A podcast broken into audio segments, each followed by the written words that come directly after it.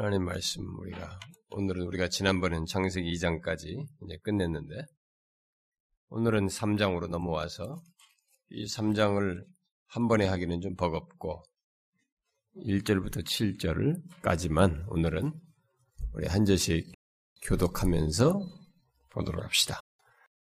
그런데 뱀은 여호와 하나님이 지으신 들짐승 중에 가장 간교하니라. 뱀이 여자에게 물어 이르되 하나님이 참으로 너희에게 동산 모든 나무의 열매를 먹지 말라 하시더냐?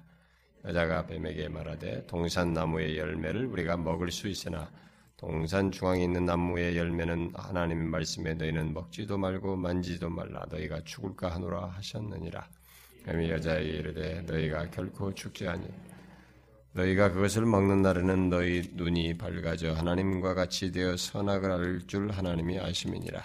여자가 그 나무를 본즉 먹음직도 하고 보암직도 하고 지혜롭게 할 만큼 탐스럽기도 한 나무인지 여자가 그 열매를 따먹고 자기와 함께 있는 남편에게도 주매 그도 먹은지라 다 같이 읍시다 이에 그들의 눈이 밝아져 자기들이 벗은 줄로 알고 무화과나무 잎을 엮어 치마를 삼았더라.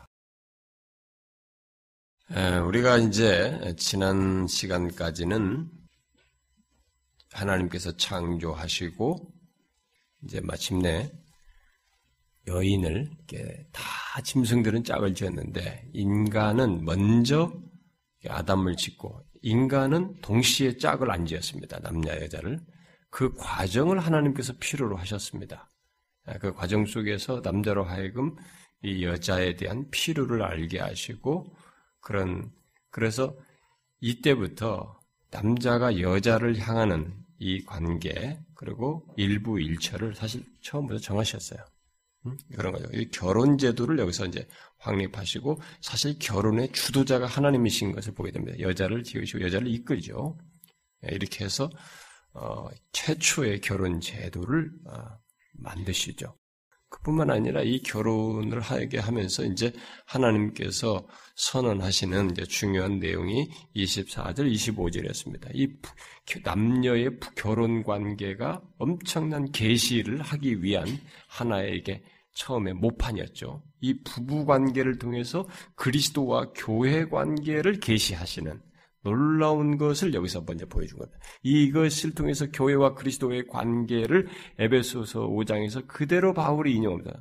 신비로운 사실로, 비밀스러운 사실로 고백하는 내용을 보게 됩니다. 그런데 제가 지난주에 이 내용을 하고 남자가 부모를 떠나, 예, 떠나다와 합하다, 어?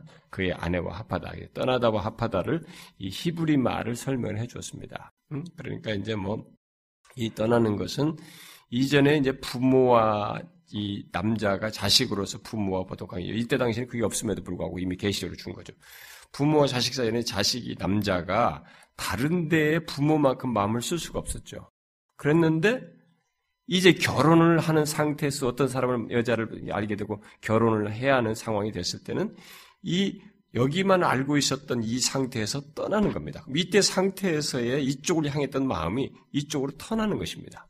그것을 떠나는 것을 얘기하는 거예요. 그렇게 하면서 연합하는 것입니다. 이때 터나는 이것이 여기서 하는 것이 마치 이전에 절대적으로 묶여 있는 것 같은 그런 정도의 관계와 그 마음에서 떠나는 것이죠. 이렇지 않으면은 부부라는 것이 관계가 맞지지 않아요. 부부가 생겨나질 않습니다. 하나님은 처음부터 그걸 하셨어요.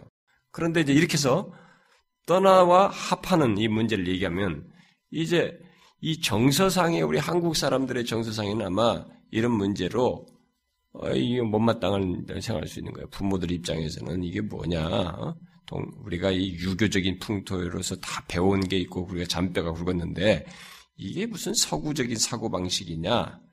저는 서구적인 사고 방식을 말하는 게 아니고 이 히브리 말의 성경 계시된 내용을 말한 것입니다.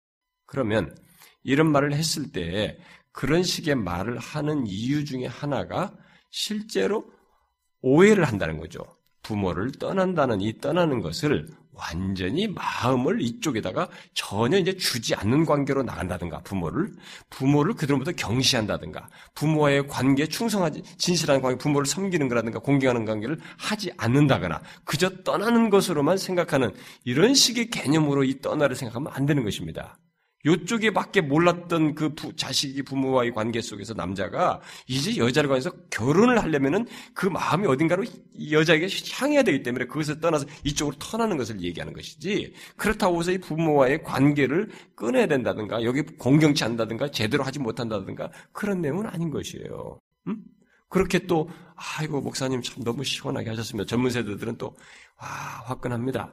와가지고 또 그래가지고 어, 이 참에 우리 부모들도 아침 안 모, 우리가 안 모시고 있는데, 참, 참 시원하게 말씀하셨습니다. 부모를 안 모시게 되는겠군요.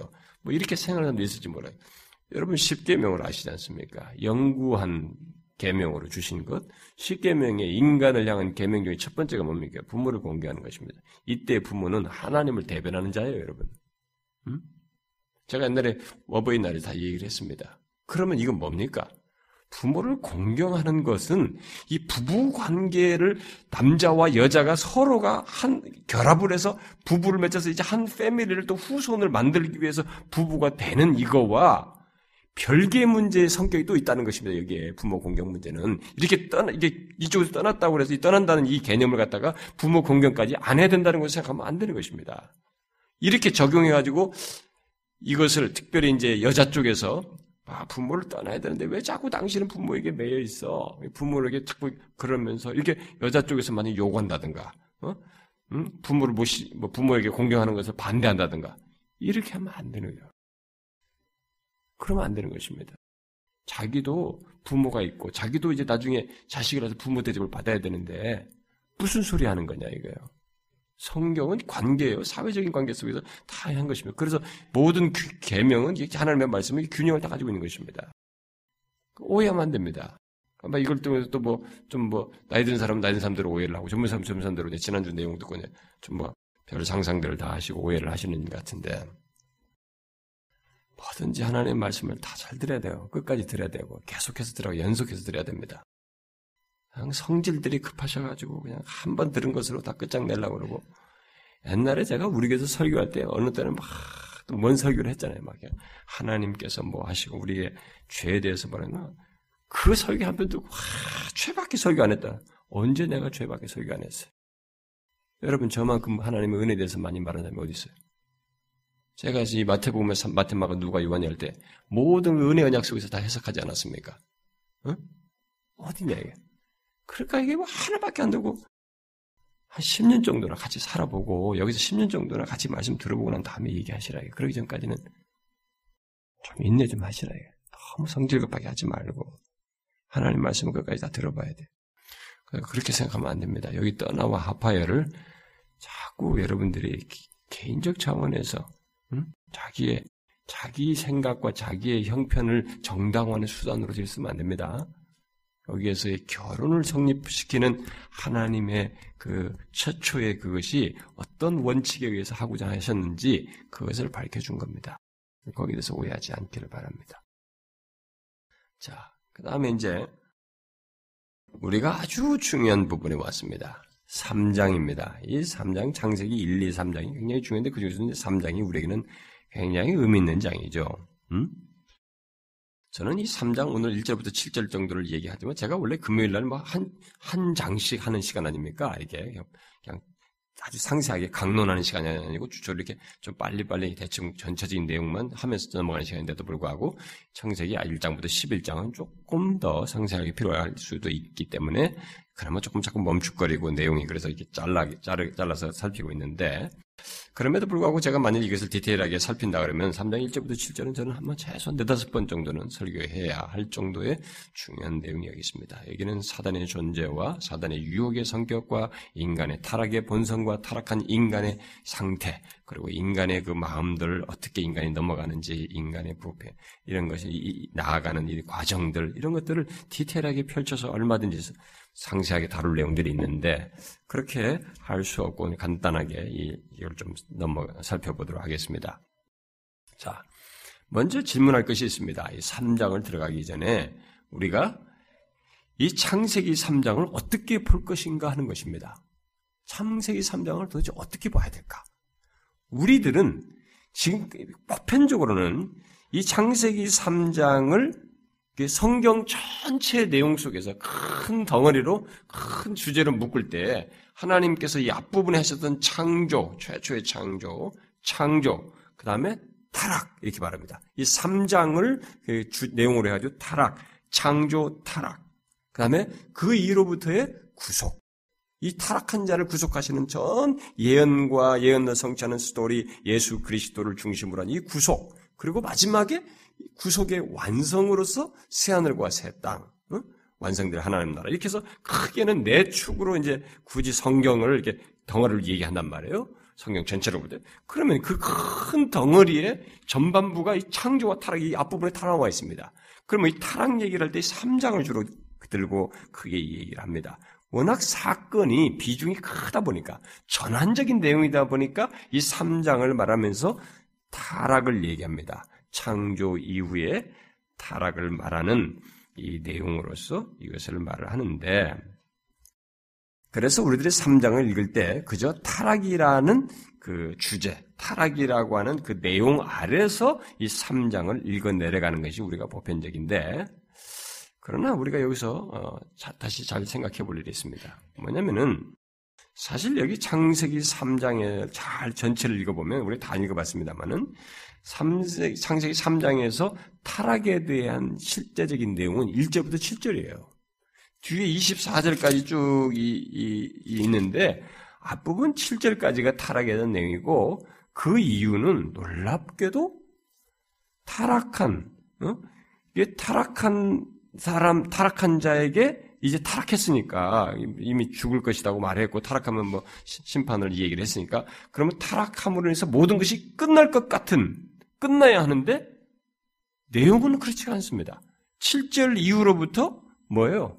하나님 하나님께서 제2위신 성자 하나님, 그 예수 그리스도와의 관계 속에서 맺으신 은혜 언약이라고 하는 것이 여기서 이렇게 계시, 리빌합니다. 펼쳐 보여줍니다.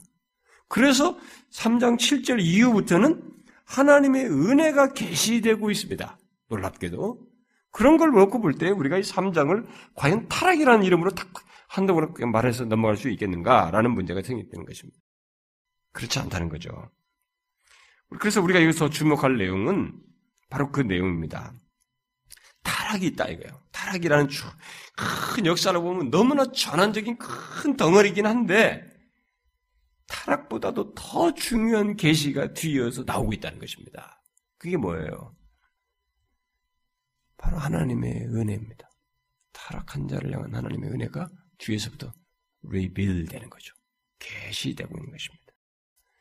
본래 성경은 그 인간의 역사가 어떤가를 창조해놓고 아담과 하와가 인류가 시작돼서 인류의 역사가 어떻게 됐는가를 기록하는 것이 기록한 책이 아니고 성경은 하나님의 계시를 기록한 것입니다. 하나님이 자신의 뜻하신 그 자신의 계시 어? 원래 뜻하신 그것을 기록한 것이 성경인 것입니다. 지금 3장에서도 바로 그것을 우리가 볼 수 있는 것입니다. 그래서 이 3장에서도 하나님께서는 어, 우리에게 죄가 세상에 들어왔을 때 하나님께서 어떻게 은혜로서 그것을 물리치시고 이렇게 정복하시는지 그 내용을 보여준 것입니다. 타락했는데 죄가 들어왔는데 그걸 어떻게 정복하시고 말이죠. 그걸 물리치는지 그걸 어떻게 이제 그것을 해결하시는지를 보여주는 거예요. 그래서 뒤에 가서 우리가 이제 뒤에 가서 3장 15절에 여인의 후손 얘기를 하시면서 아 이거 다음 얘기를 하시는 거예요. 타락한 인간에게 그런 놀라운 계시가 여기서 쫙 조명되고 있습니다. 그래서 형용할 수 없는 메시지가 이 3장의 뒷부분에 나오는 거예요. 은혜의 계시가 나오는 것입니다.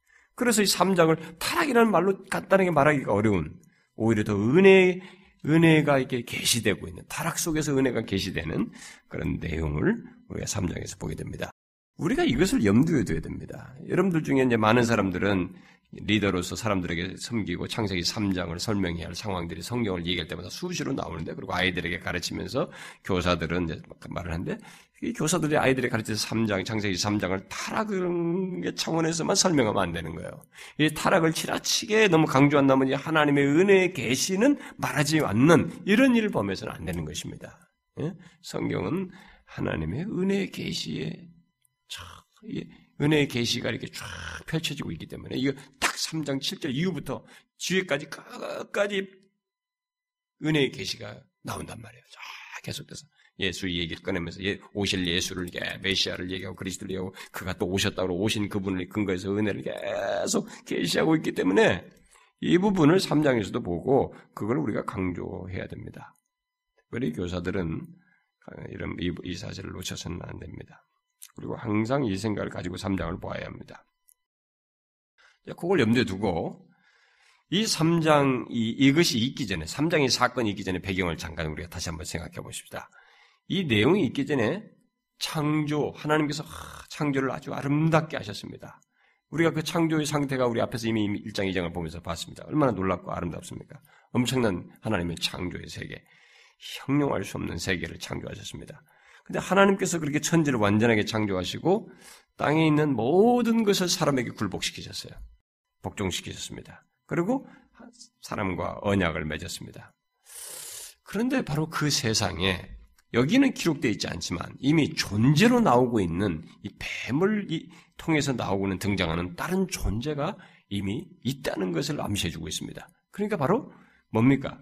이 세상에는 하나님으로부터 타락한 그래서 이미 사단이 사단으로 불리운 마귀가 된 악마가 된 천사가 존재 있었 이, 이, 있었다는 것이 이 3장의 전의 배경입니다. 그 아름다운 창조된 세계의 그 환경에 바로 그 세상에 하나님으로부터 타락한 사단으로 불리우는 천사가 있었단 말입니다. 우리는 그가 이 타락한 이 천사가 일단의 무리들 천사들과 함께 타락해서 이제 하나님을 대적하는 무리로 반대편에 서 있습니다.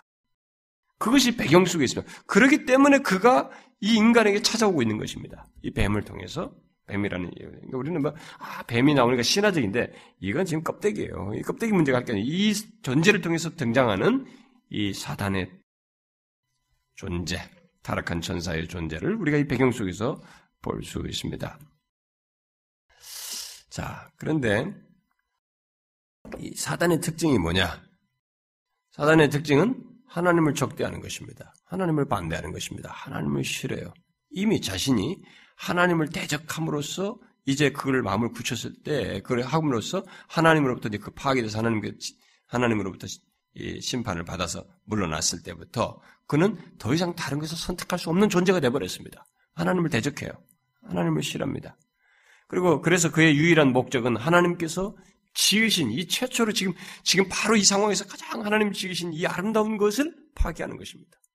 이걸 모든 세계를 하나님이 지으신 모든 세계, 모든 것을 파괴하는 것이 그가 가지고 있는 목적이에요. 그가 가지고 뜻입니다. 그래서 사단은 하나님께서 지으신 세상을 파괴하기를 뜻하는 가운데 그걸 시도하기를 원하는데 문제는 뭐냐면 이 세상을 하나님께서 인간에게 맡겼습니다. 그러니까 이 창조한 모든 세계를 인간에게 다스리고 정복하라고 통치권을 줬습니다. 인간이 통치하는 그런 권한을 가지고 있습니다. 그러니까 인간이 통치권을 가지고 있고 다스리고 있다는 것을 사단은 알고 있었던 거죠. 그러나 그는 하나님의 그래서 이제 그럼 세상을 파괴하고 하나님이 창조 아름다운 것을 파괴하는 것이 그의 뜻이단 말이에요. 하나님 적대하는 것의 표현으로서 그걸 하는 거죠. 그런데 그것이 인간의 통치권 아래 있어요. 인간에게 모든 것. 자, 그러면 인간을 건드려야 된단 말이에요. 인간을 이제 유혹을 해야 된단 말입니다. 그런데 지금 여기서 인간이 지금 아담과 하와가 존재하고 있습니다.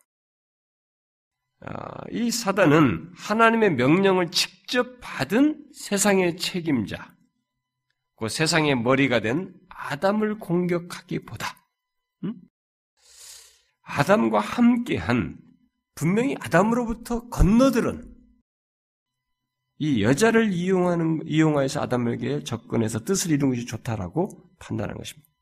자기답게, 사단답게 참 전략을 그렇게 세워서 접근한 것이, 접근하는 것입니다. 1절에 지금 바로 그, 배, 그 배경이, 지금 그런 배경이 지금 깔려 있는 것입니다. 그런데 문제는, 자, 여자, 이 여자에게 어떻게 접근해서 유혹을 할 것인가 하는 것입니다. 당시에는 지금 이, 이 시점에서는 사단이라 할지라도 지금 우리, 우리, 지금처럼 인간에게 죄악된 생각을 직접 주입할 수가 없었어요. 왜요? 지금의 인간의 마음은 이미 타락하여서 그의 영향력을 직접 받을 수 있는 상태를 우리 가지고 있습니다. 지금 우리는 타락한 상태이기 때문에. 그러나 이때는 죄가 없었던 상태란 말이에요. 그래서 죄가 없었던 아담과 이 하와죠. 하와의 마음은 사단이라는 존재에 완전히 닫혀있는 상태입니다. 그런 것에 대해서 닫혀있는 상태란 말이에요. 그러므로 이 사단은 간접적인 접근을 시도할 수밖에 없었습니다. 오늘날처럼 악한 생각을 쑥 우리한테 유혹으로 넘는, 넘는다든가 직접 예, 던져본다든가 이런 일을 할 수가 없었죠. 자, 그러면 어떻게 간접적인 방법이라 할지라도 그럼 어떻게 여자에게 접근할 수 있을까? 어떤 모습을 해야 할까? 하나님을 대적한다고 하는 표시를 내지 않으면서 어떻게 그에게 다가가서 말을 할 수 있을까? 요게 이제 또 사단에게 숙제가 되는데 그래서 그는 뱀으로 하여금 자신을 대신해서 말하게 하는 방법을 창안해냈습니다. 자, 뱀에 대해서 여기서 우리는 나쁜 생각을 갖고 있습니다. 이 뱀만 보면 징그럽고 뭐가 그랬습니다. 저도 어렸을 때 보면 뱀이 지금은 요즘 이게 우리가 도시화됐으니까 옛날에는 뭐 이렇게 뱀을 쉽게 볼 수 있었단 말이에요. 뱀만 보면 막 돌로 던져가 죽였단 말이에요. 예? 막대기를 때려대니까 죽여야 뭐 이게 뭔가 좀 잘한 것 같은 뭐 그런 것이 인간 속에 좀 다른 사람은 안 그랬나요? 내가 어렸을 때 그랬습니다. 하여튼 뭐 우리에게 뭔가 그런 편견이 아마 있었던 것 같아요. 그 독이 있잖아, 또. 독이 있으니까, 이게 경계심이 있으니까 저놈을 죽여야 내가 할수있는데 하여튼 뭐 그랬다고. 음. 그런데 이때 아마 이, 여기서부터 인간은 모든 그런 편견을 아마 가졌을 텐데, 여기서 우리가 잘 생각해야 됩니다. 이, 사실 뱀을 대신해서 했는데, 이때까지만 해도 사람이 모든 이 모든 만물의 왕이었기 때문에, 사단도 피조물들을 마음대로 이렇게 파괴할 수가 없었어요. 단지 이용할 수 있었습니다. 마음대로 파괴할 수 있는 상태가 아니었습니다. 왜냐하면 이때 모든 통치권자가 사람이었거든. 인간의 아담이었단 말이에요.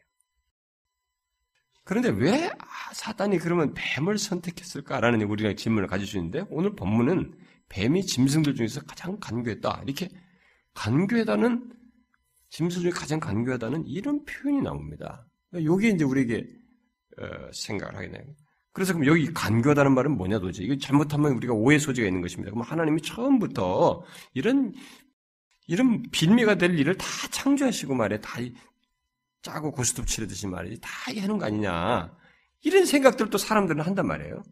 그래가지고 이게 간교하다고 했단 말이에요. 그러면 처음부터 죄악된 것은 아니랄지라도 뭔가 결함 있는 상태 또는 부정적인 어떤 상태를 상태로 지은 것이 아닌가. 이런 생각을 사람들이 하게 되는데 이 말은요 여기 히브리 말이 간교하다는 이 말은 중립적인 단어입니다. 나쁘지도 선하지도 않아요. 근데 그 그런 단어인데 이 간교라는 말로 썼어요. 중립적인 상태의 존재로 지금 이걸 말하는 것입니다. 중립적인 단어예요. 그래서 잠언서의 뭐 12장이나 13장에 보면 이 간교 여기 쓴 이 단어를 슬기 있는 자가 이것을 추구하고 강조하는데 이 말을 써요. 긍정적인 용어로 이 말씀 말입니다. 그러니까 이건 이 자체에서는 문제가 않다. 그런 상태예요. 근데 번역상에서 우리가 그렇게 한 것입니다. 그런 문제예요. 그래서 어쨌든 당시의 뱀은 지금 우리들이 보고 있는 오늘날의 뱀과는 분명히 달랐을 것이 분명히 왜냐하면 나중에 뱀에 대해서 이게 하나님의 심판을 하면서 이게 뭐 뱀이 앞으로 어떻게 될 것을 말한단 말이에요. 어? 저주를 받아서 배로 다니고 살아있는 동안에 흙을 먹어라. 이렇게 심판을 받는단 말이에요. 그래서 이제 현재 같은 모습으로 하고 있는 걸 보일 때, 이때 당시의 뱀은 오늘날의 뱀과는 분명히 달랐을 것이라고 봅니다. 이게 짐승이니까 날개가 있었는지 다리가 있었는지 우리가 알 수가 없어요.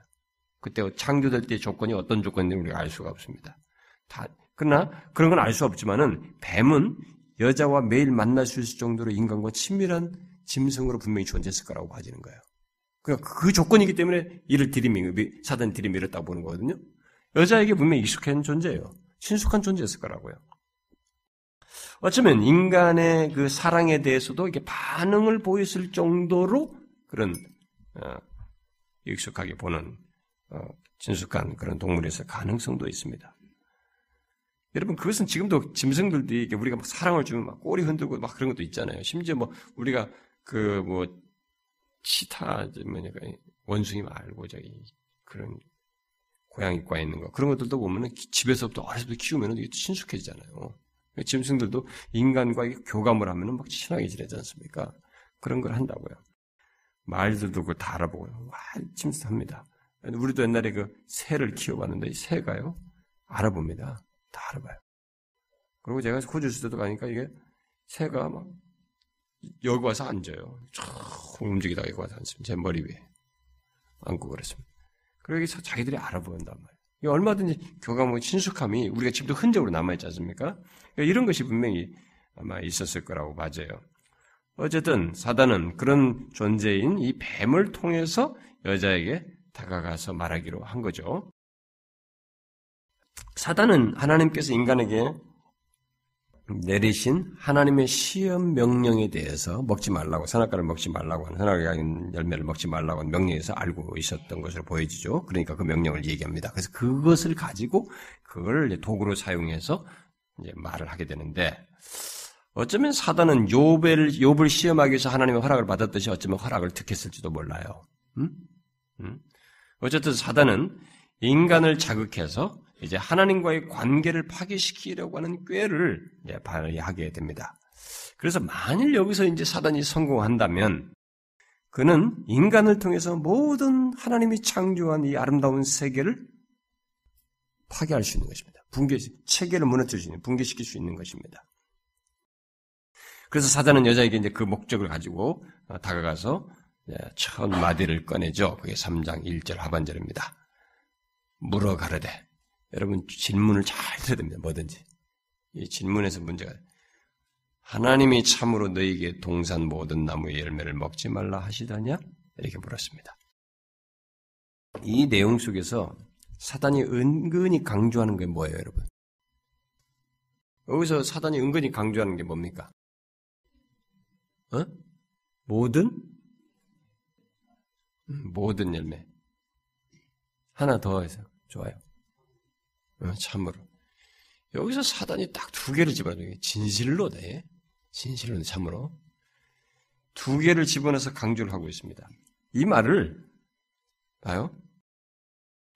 야, 하나님이 진실로 너에게 동산 모든 나무 열매를 먹지 말라 하시더냐. 여기 진, 진, 참으로와 모든이 이에 그 의도가 섞인 용어로 하, 여기 포함돼서 던져지고 있습니다. 이게 그래서 하나님의 말씀에다가 뭘 더하는 것에 왜 성경에서 계속 더하거나 빼지 말라냐면 이 더하고 빼는 것의 전문가가 사단이거든요. 그 발언이 사단이에요. 그래서 오늘날도 기독교 진리에서 자꾸 더하고 빼는 일을 지금 하는 것이 사람들이 어리석어하는 거예요. 자꾸 왜 계시된 말씀 위에 뭔가 더하는 일을 자꾸 하려고 하고 자꾸 또 무슨 이단들은 또 빼고 자시고 이게 막 여기다 자기들이 더 더하려고 더하고 빼는 일을 이단들이 자꾸 하는데 왜 그러냐 이게 그것은 여러분 백그라운드는 사단이에요. 이것은 그래서 성경이 나중에 모셔도 그러잖아요. 뒤에 가서 성경이 더하지도 말고 빼지도 말라. 어? 계시록이지도 말하고 그게, 그게 결정적인 잘못이 되는 거예요. 문제가 되는 겁니다. 사단이 벌써 딱 그런 걸 더해가지고 사람을 확 이렇게 한번 흐트려 버린 것입니다. 응? 그래가지고 결국 뭐예요? 이 참으로 이 모든 이런 말들을 통해서 사단은 하나님께서 처음에 이 말을 할 때 하신 선하신 명령, 이 선하신 명령이 마치 뭐예요? 뭔가 막는 것 같고 억압하는 것 같고 마치 그들을 구속하는 것 같은 그런 뉘앙스를 느끼게 거예요. 그래서 하나님의 뜻을 왜곡시키는 거예요. 살짝 탁 꽈버린 거예요. 여러분, 우리들 사이에서도요, 어떤 사람이 나쁜 동기가 있어요. 근데 말을, 얼굴은 환하게 웃음을 띠면서, 미소를 띠면서 말을 탁 하는 거예요. 근데 동기가, 나쁜 동기가 있어 나쁜 동기를 담아서 어떤 단어를 강조하면서 더해가지고 싹 바꿔버리면, 여러분들 들을 때는 그럴 듯한데, 그냥 거기에 훅 넘어갈 수 있습니다. 모를 수 있어요. 어떤 것을 동기를 가지고 강조를 하느냐에 따라서 이렇게 달라질 수 있는 것입니다. 그래서 이런 것을 볼 때 그렇게 뭔가 자기 의도를 담고 뭔가를 첨가해서 없는 것을 있는 것처럼 첨가해서 말을 할 때는 우리들이 사단에게 사용된다고 생각하면 됩니다. 그게 사단이 주, 주묵이지 성령께서 하시는 일이 아니거든. 벌써 그렇게 하니까 딱 왜곡시키는 거예요. 그뿐이 아닙니다. 사단은 또 하나님께서 인간에게 주신 것, 음? 인간에게 주신 건 뭐예요? 우리 앞에 뭐 2장 16절에서 말했지만 사람에게 명하여 이르되 동산 각종 나무의 열매는 내가 임의로 먹되 다 먹으라 그랬어요.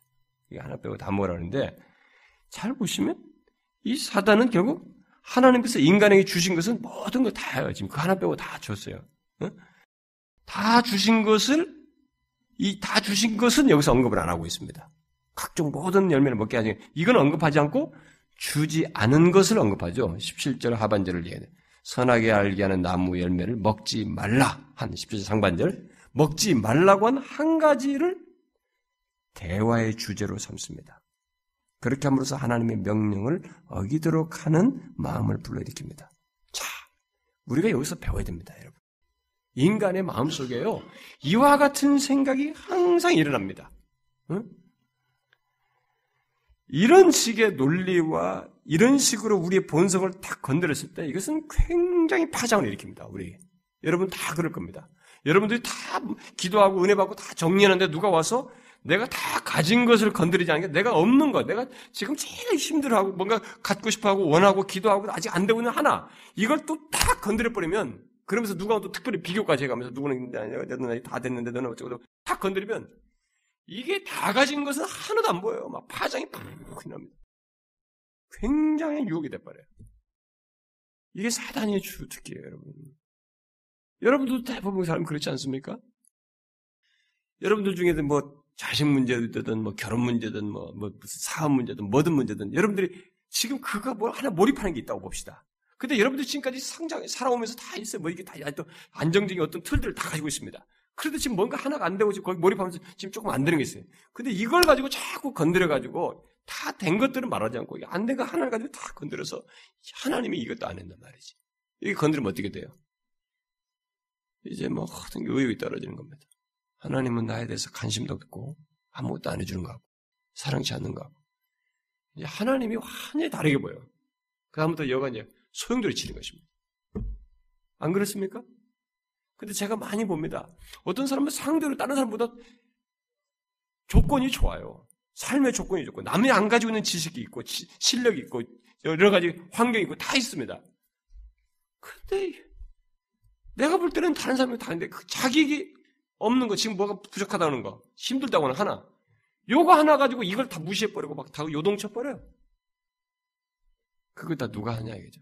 왜 하나님을 향해서 그런 마음을 어디 하나님을 신뢰하지 못하고 그런 마음을 갖게 하느냐 이게. 어디로부터 나오냐 그런 게. 그게 사단이 하는 일이에요 여러분. 사단의 이 간계함입니다. 아주 진짜 너무 유혹적이죠. 유혹이 얼마나 엄청납니까 하나님이 다 준 건 일체 말하지도 않아요 지금 그 맛은 하나를 대화 주제로 삼아 가지고 하나님의 명령을 어기도록 부추기고 있습니다 이런 식으로 우리들이 얼마나 자주 넘어가는지 모릅니다. 오늘도 많은 사람들이 이런 식으로 넘어가지 않습니까? 얼마나 많은 사람들이 이런 시험을 받는지 몰라요. 여러분들 중에 그렇지 않아요?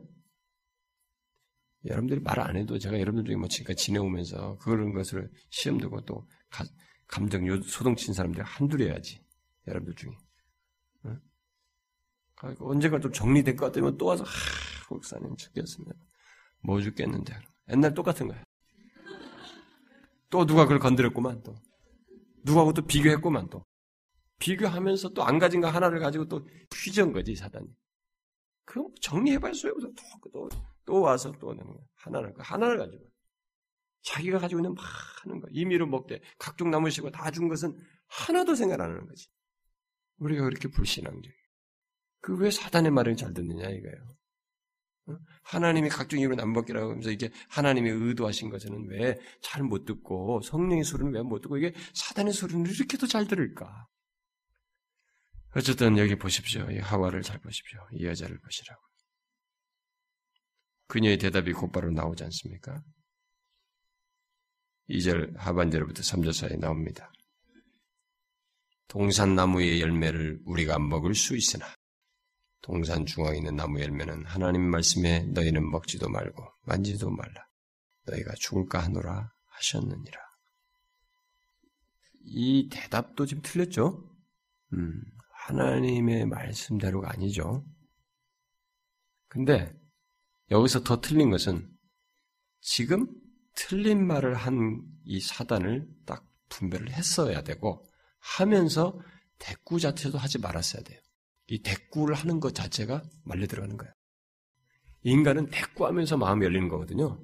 그래서 이단들이 접근했을 때 대꾸하지 말라는 거예요. 뒤에 가서 보면 상종하지 말라는 것입니다. 아, 내가 이단에게 좀 한 수 가르쳐 주려고. 안 돼. 무슨 소리 하는 거예요? 그 사람은 확신을 가지고 있는 거예요. 목숨 걸고 확신 갖고 있어요. 그리고 여러분, 제가 새벽 기도에 대사령 후서 얘기했잖아요. 그들은 하나님께서 내어버려 두신, 내, 하나님의 내어버려 두시면 살아있는 동안의 심판이에요. 그들은 그 다음에는 죽음 이후의 심판이 기다릴 뿐이에요. 근데 그 이전부터 여기서 내어버려 두시는 심판을 행하셨다는 거예요, 이단들. 그게 하나님의 그, 그걸 벗어난, 어? 사단의 그 불법의 사람을 따르는 사람들은 여기서부터 이미 심판을 받는. 그러니까 그래서 자기들은 내버려둔 상태에 있는데 심판을 이미 받은 상태인데 절대적으로 양보 안 합니다. 확신 가지고 있어요. 이 기존 교회와 성도들이 틀렸지 자기가 틀렸다는 생각을 절대 안 합니다. 무슨 소리 하는 거예요? 그래서 대화하지 말라고 그러죠. 상종하지 말라는 거예요. 성경 보면 뒤에. 왜? 대꾸하면서 열리는 거예요, 인간은. 마음이. 말려 들어가는 거지. 여기서 첫째는 이 말에 틀린 것을 알았어야 되고 하나님 자신에 대해서 이렇게 회의적인 마음을 불러일으킨 질문 왔다는 것 자체가 벌써 이것은 정상적인 것이 아니에요. 이건 하나님과 상관이 없는 데서 온 거야 분명히. 그러니까 이런 걸 딱 분별하고 차단을 했어야 되고 대답도 하지 말았어야 되는 거예요. 여기서부터. 근데 인간이 얼마나 교만하면 나 정도는 괜찮다고 자꾸 생각하는 거예요. 그래가지고 다 넘어가는 거야. 무슨 소리 합니까? 영적인 세계, 진리의 세계는 그렇지 않습니다. 더. 그러니까 벌써 대답하면서부터 말려 들어갔어요. 틀렸지 않습니까? 응? 거기다 대고 대답을 하면서 어떻게 됐어요? 정확치도 못한 대답에다가 자기 생각을 더해가지고 마치 불편한 심기를 드러낸 듯이 말합니다. 여기 하나님이 언제 만지지 말라고 그랬어요? 먹지 말라고 그러지. 만지지도 말라고 딱 붙이잖아요. 다 붙이잖아요. 불편하다는 자기 심기가. 그 말 때문에. 그냥, 그 죽을까, 반드시 정령 죽는다고 그랬어요. 무슨 죽을까의 가능성이야, 무슨 가능성. 반드시 죽는 것이지. 이런 식이 돼버리는 거죠. 사단은 벌써 읽은 거죠, 이제. 사단은 여자의 마음속에 하나님께서 금하신 것을 먹고 싶은 열망이 일어나고, 예, 그걸 불러일으켰고, 예, 그것이 반응이 좀 일어나는 것을 간파한 사단은 한 걸음 더 나가서 쐐기를 받기 위해서 더 나아가죠. 선악과를 먹으면 선악을 하게 나무를 먹으면 어떻다? 세 가지를 말하죠. 하나님 말씀과 달리 세 가지 경험을 하게 될 것이라고 말하죠. 뭐예요? 첫째는 결코 죽지 않는다. 여러분 사단은 확신 있게 말합니다. 하나님은 반드시 죽는다는데 여기서는 반대로 결코, 그러니까 절대로 죽지 않는다는 거야. 완전한 거짓말을 이렇게 처음부터 이 말하면 먹히겠어요? 안 먹히죠? 마음이 열리니까 하는 거예요, 여러분. 그래서 안 되는 거예요, 여기서요. 그래서 이 진리 영적인 생계는 수성이 굉장히 중요한 겁니다. 진리를 분별해서 딱 수성하는 것이 굉장히 중요해요. 이 수성이 안 되면 그 다음부터는 너무 수성이 뭡니까? 진리와 참 거짓을 분별하는 것이란 말이에요. 수성이 돼야 되는 거예요. 그러니까 이런 식으로 확고하게 말하잖아요. 처음에는 씨도 안 먹길 얘기를 이제는 딱 하고 있지 않습니까? 결코 죽지 않는다. 그리고 너희 눈이 밝아질 것이다. 그리고 하나님처럼 되어서 선악을 알게 될 것이다. 세 가지를 경험하게 될 것이라고 말합니다.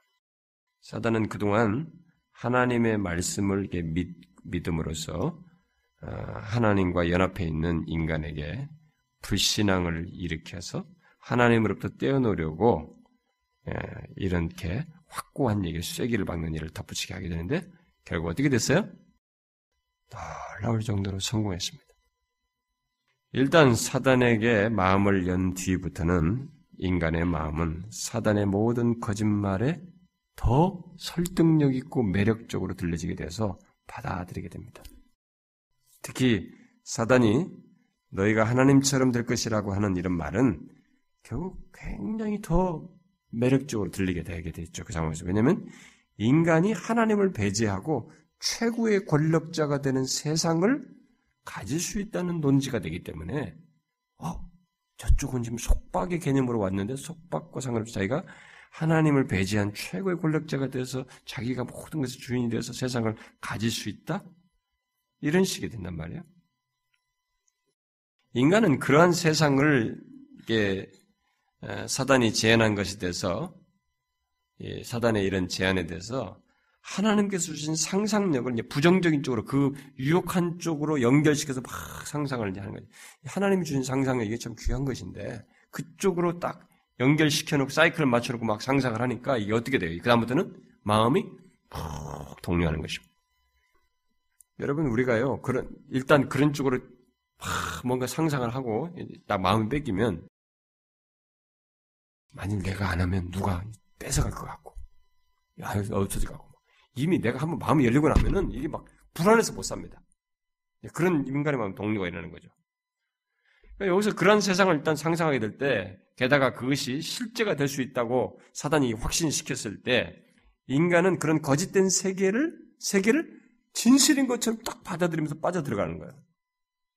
그래서 우리가 하나님 없이도 살 수 있는 세상을 꿈꾸는 이 해계망측한 일, 하나님이 창조한 피조물인데 하나님 없이도 살 수 있는 세상을 꿈꾸는 이 완전히 쫙 반대쪽의 상상으로 절로 가 있는 거예요. 이게 얼마나 엄청난 일입니까, 여러분? 인간의 피조물인데, 하나님 피조물인데, 하나님 없이도 살 수 있는 세상을 꿈꾸다니. 그래서 지금도 마찬가지입니다. 인간이 우리의 삶의 예정 속에 순간이든 어, 지금 지금 예, 하나님을 모르는 가운데서 갔던 간에 누구든지 어? 하나님 없이도 살 수 있는 그런 세상, 그런 삶을 꿈꾸고 있다면 그 사람은 거짓 세계에 빠져 있는 것입니다. 그런 거짓 세계 지금 환상에 거짓된 환상에 빠져 있는 거예요. 오늘날도 세상 사람들은 그러한 그 몽상적인 세계 속에 다 살아가고 있죠.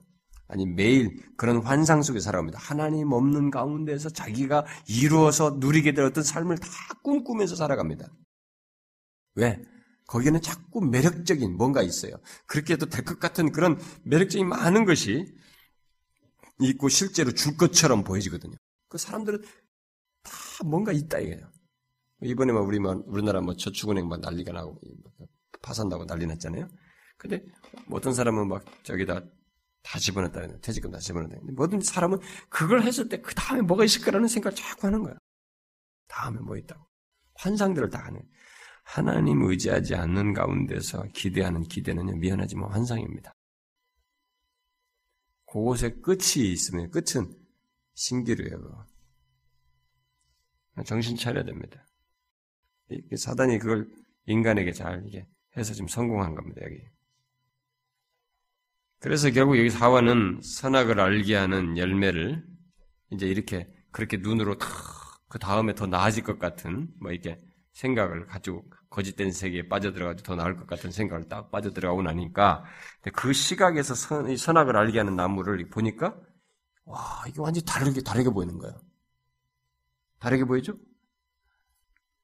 하나님의 말씀을 불순종하여서 그 열매를 먹는 것이 그녀가 완전한 독립을 가져 가져다 줄 것처럼 이렇게 보였을 때 그 열매는 더 먹음직스럽고 더 보암직스럽고 더 지혜롭게 할 만큼 그, 그 글이 보였던 것입니다. 딱 눈이 바뀌었어요. 여러분 눈 바뀌는 거 알죠? 눈 딱 바뀌면은 진짜 달라지는 거예요. 우리 사랑할 때도 있잖아요. 아이고 저 뭐, 콩깍지가 쉬었다 그러잖아요 우리가. 옛날에는 안 그래도 갑자기 어떻게 되더니 막 그다음부터는 죽고 못 사는 거예요. 일단 눈이 탁 바뀌잖아요, 이게. 마음으로 이렇게 탁, 저게 달라 보인다고. 이렇게 방향성을 딱 하고 나서 거짓 세계에 딱 들어가니까 그 환상 속에서 딱 보니까 이게 막 전혀 다르게 보이는 거예요. 그 이전까지는 그렇게까지 안 보였다고. 이 사단이 다 이렇게 해서 마음이 그쪽으로 열리고 그 환상 속에 거짓된 환상에 빠지고 나니까 야, 진짜 먹음직스럽고 보암직스럽고 지혜롭게 할 만했던 것입니다. 탐스러웠어요. 지혜롭게 할 만큼. 결국 사단은 사물을 보는 이 각도를 왜곡시킴으로써 그야말로 악을 그 자체 이상으로 더욱 탐스러운 곳으로 어, 보이게 했죠.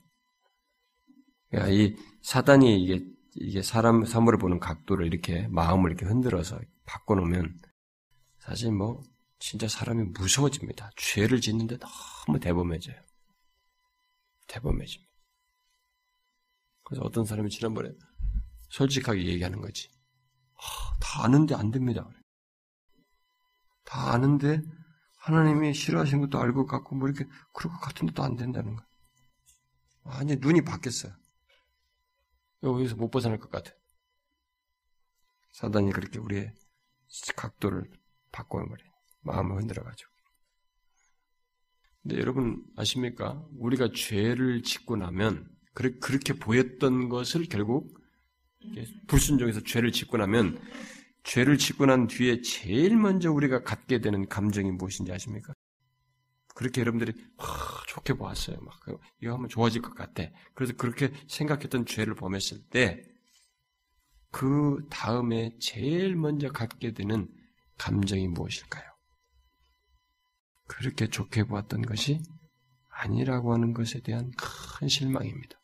후회가 아니에요.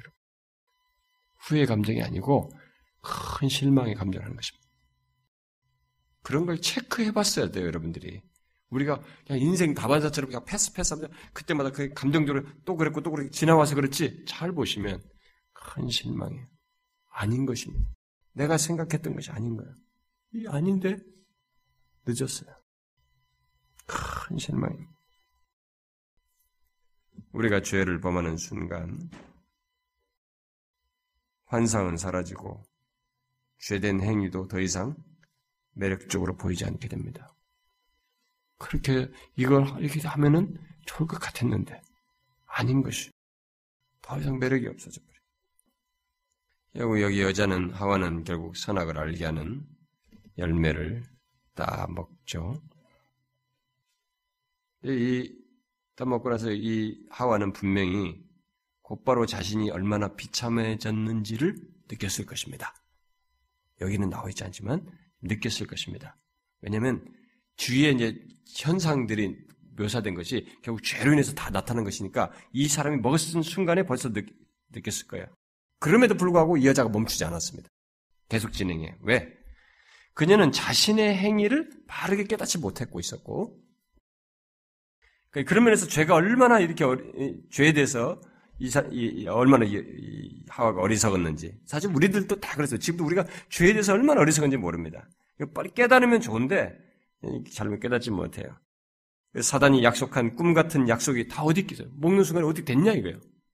자기가 안 된 걸 분명히 봤다고 경험했단 말이에요. 어디 갔냐 이거예요. 그가 그렇게 멋지게 말해준 약속이 다 어디 갔냐 이거예요. 사단은 거짓말이거든요. 하다 사탕 발림을 해도 사단이 우리에게 펼치는 모든 약속은 한 가지 결론밖에 없어요. 멸망이에요. 멸망입니다. 결과적으로 하나님부터 멀어져서 우리가 큰 그쪽으로 가져다 주는 것입니다. 없어요. 자, 여자는 이 사단의 약속이 이루어지지 않는 이유가 여기서 멈추지 않은 걸 깨닫지 못하고 멈추지 않은 걸 보게 될 때 사단이 약속한 것이 이루어지지 않는 이유가 아담이 아직 그 열매를 먹지 않았기 때문일 것이라고 생각을 하고 아담으로 다가가는 것입니다. 이걸 가지고 주 따서 가지고 간 거죠. 그러니까 다시 아직도 환상이 사로잡힌 것입니다. 아직도 이 아담만 먹으면 될 거라는. 응? 아담이 하나님으로부터 자유로워지기만 하면 자기도 그로 인해서 자유로워질 것이라고 하는 이 환상을 여전히 가지고 아직도 진행하는 거예요. 그래서 그녀는 아담에게 뱀이 말한 것을 가서 그대로 말해주면서 주죠. 여자는 아담으로 하여금 하나님과 자기 둘 중에 이걸 주면서 하나를 선택하도록 결국 요구한 셈이죠. 이게 사람을 잡습니다. 하나님과 나를 택해라. 가끔 사람들이 보면은 막 어려운 걸 택해라고 그래요. 막 부모와 누구, 당신 누구에게 날 택해. 막 하나님과 누구에게 날 택해. 막 그런 거 쓸데없는 거예요. 왜 그런 얘기를 하냐 이거예요. 왜그 사람에게 막 시험에 빠뜨리려고 사단이 하는 미끼 같은 얘기를 자기가 왜 하냐 이거예요. 사단이 주로 써먹는 것인데. 사단에게 미혹도 지금 하는 얘기거든. 하나님과 자기 중에 하나를 택하게 만들어. 오늘날도 여자들이 대부분 이걸 많이 써먹지 않습니까? 그 중에 나를, 그 중에 나중에 하나를 택해. 막 그런단 말이야. 그것을 생각하고 말하는 여자는 그게 사단적인 줄 알고 좀 정신 좀 차려야 될 것이고, 응? 그런 말을 꼼짝없이 듣고 거기서 이렇게 안 하면 끝장날 줄 생각하는 남자들, 그 말을 듣는 남자도 사단의 유혹인 줄 알고 정신을 차려야 될 것이에요. 둘 다, 다 사단의 장난에 놀아나고 있는 것이지. 어떻게 됐어요, 결국? 여자의 말을 듣죠. 이 최초의 사람이 여자의 말을 듣고 하나님을 거역하죠. 그리함으로써 어디로 발을 옮깁니까? 사단의 말 쪽으로, 사단의 편 쪽으로 기울어집니다. 자, 우리는 이것을 잘 봐야 됩니다. 이미 인간이 저지른 것은 자신을 지으시고 우주 만물을 창조하시고 정복하고 다스라고 하면서 자기를 왕으로 삼으면서 통치권자로 삼면서 이렇게 하신 하나님을 거절해서 어디로 택했냐면 하나님을 대적하는 자인 이쪽의 편에 발걸음을 딱 옮겨놨어요. 옮겼습니다, 이쪽으로. 아담이 먹일 때부터 그렇게 된 거예요. 여기에서 무슨 소망을 보겠습니까? 인간의 실상이에요, 이게. 근데 여기서 한 가지 더 우리가 설명할 것입니다. 그러나 이때 이렇게 아담이 먹자 이 두 사람은 이제 자기들이 둘 다 비참해진 것을 느끼기 시작하죠. 느꼈습니다. 그들은 더 이상 서로 사이를 서로 똑바로 쳐다보지 못하는 거야. 서로를 못, 못 보는 거지. 왜? 자신들의 비참이 얼굴에 서로 쓰여져 있는 거야. 스스로가. 자신들의 비참함이 딱 드러난 거예요. 야, 이 무서운 현상이 자신들에 바로, 바로 생긴 겁니다. 그들은 옛날과 달라진 것을 알게 된 거죠. 달라졌어요. 아담과 하와는 갑자기 서로 벗은 몸을 부끄러워하게 됐습니다. 그래서 그들은 무화과 나무를 입으로 몸을 가리고 오죠.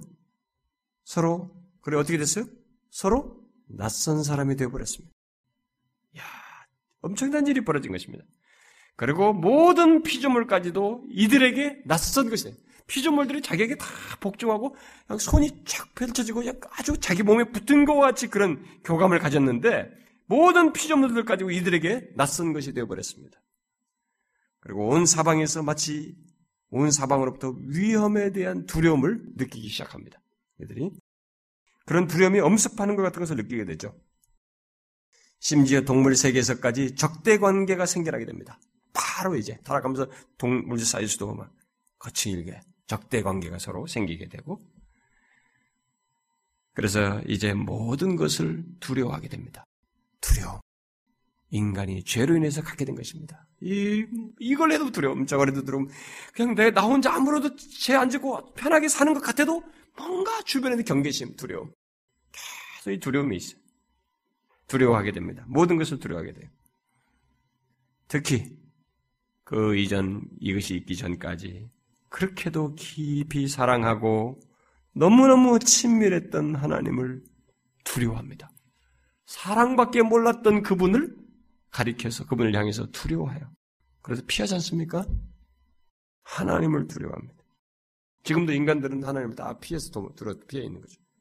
우리가 예수를 믿음으로서 돌아온 거죠. 두려워하지 아니하고 이제는 그분을 사랑하게 됩니다만은 믿기 전에 그런 상태였습니다. 어쨌든 여기서 인간만이 하나님부터 멀어진 것이 아니고 모든 세상도 다 하나님부터 멀어지게 되죠. 멀어지고 말았습니다.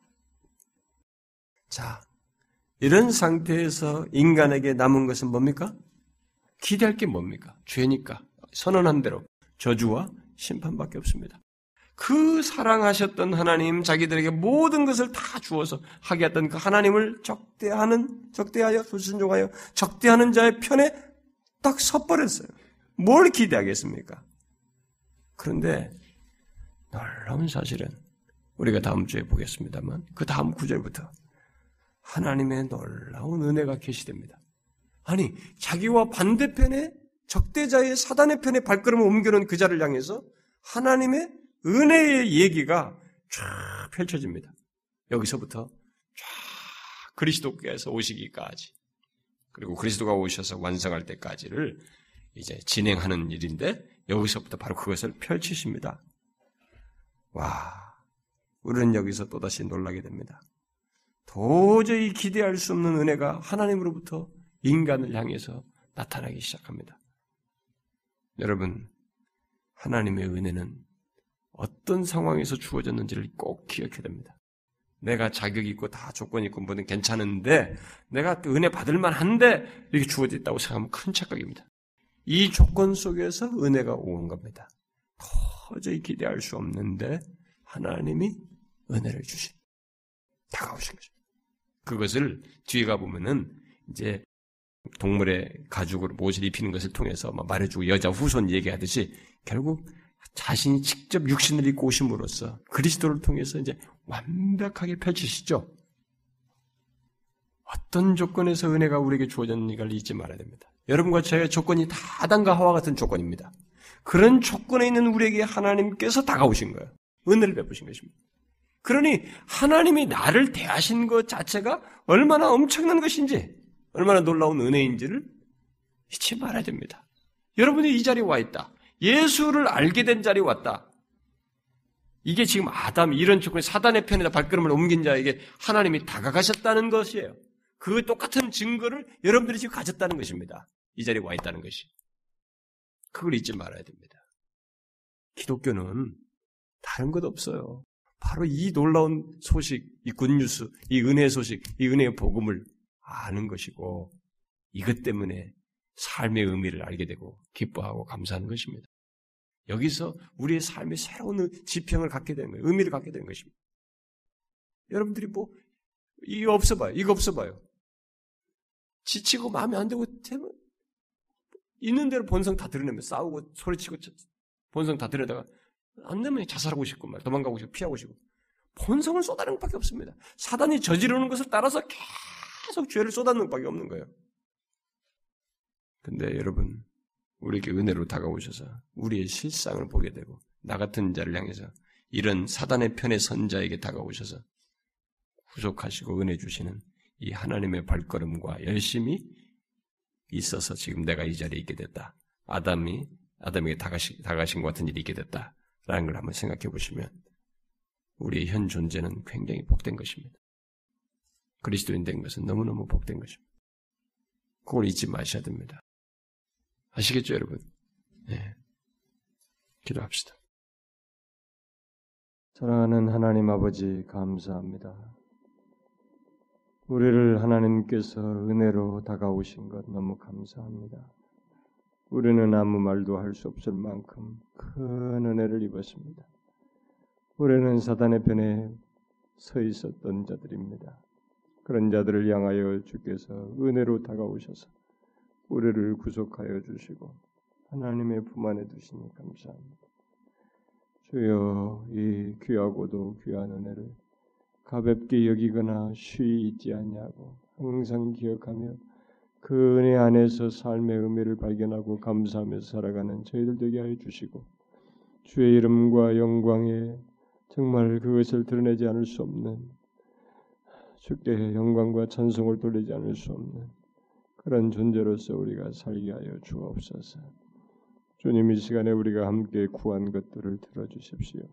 정말 이 나라의 민족을 생각할 때, 조국교를 생각할 때, 특별히 먼저 믿은 자들이 우리들이 타락하는 현실을 보게 될 때, 우리가 진리에서 이탈하는 현실을 보게 되 너무 안타깝습니다. 주님께서 이 시대를 향하여 우리를 분명히 두었지만은 시대를 향해서 빛을 비추지 못하고 있습니다. 교회들을 깨워주시고 먼저 믿은 우리들을 주님이여 다시 주님 앞에 회개하며 굴복하며 정결케 되어서 서게 하시고 주의 은혜를 덧입게 하여 주시옵소서. 하나님 아버지 여기 함께 구하면서 우리 교회가 주님의 수중에서 제대로 정말 온전한 교회로 이렇게 세워져서 하나님이 기뻐하시는 도구로 쓰여지기를 원합니다. 우리에게는 많은 모순, 모난 것들이 있고 부족한 것들이 많습니다만은 그래도 그런 것들을 주님께서 주도적으로 정결케 하시며 우리 안에서 하나님 하나님의 진리를 배우는 것만큼 그것이 삶으로 실천되어지고 증거되어지고 하나님 우리들 사이에서도 어려움들이 있어도 그런 모난 것들을 다 주님 앞에 굴복하며 주님께 순종하며 나아가는 온전한 공동체로서 그래서 이 세상을 향해 빛을 비추고 복음을 전하는 그런 교회로 사용되어지게 하여 주옵소서. 여기 모인 각 사람들마다 가정적으로 개인적으로 저들의 인생 속에서 어려움과 문제들이 있습니다. 필요들이 있습니다. 하나님여 그런 것들을 주님 다 챙기시고 자기 백성들이 하나님의 이 가운데 살면서 시험 들거나 절망하지 않도록 주의 은혜 안에서 모든 삶의 상황 순간순간마다 보호를 받으며 인도받을 수 있도록 하나님께서 살펴주시기를 구하나이다. 오 하나님 아버지여 우리가 하나님께서 각종 모든 열매를 먹게 하신 것을 기억하여 감사하는 자가 되게 하옵소서. 우리에게 없는 하나를 가지고 우리에게 제한, 제한하고 있는 하나를 가지고 시비를 걸며 하나님을 불만스럽게 여기는 그런 것이 없게 하옵소서. 정말 주님을 믿어도 제대로 하나님을 알고 기뻐하고 감사하면서 살아가는 저희들이 되게 하여 주옵소서. 하나님이여 계속적으로 기도할 때 저들의 기도를 들으시고 저들의 필요를 돌봐주시기를 간절히 구하옵고 우리 주 예수 그리스도의 이름으로 기도하옵나이다. 아멘.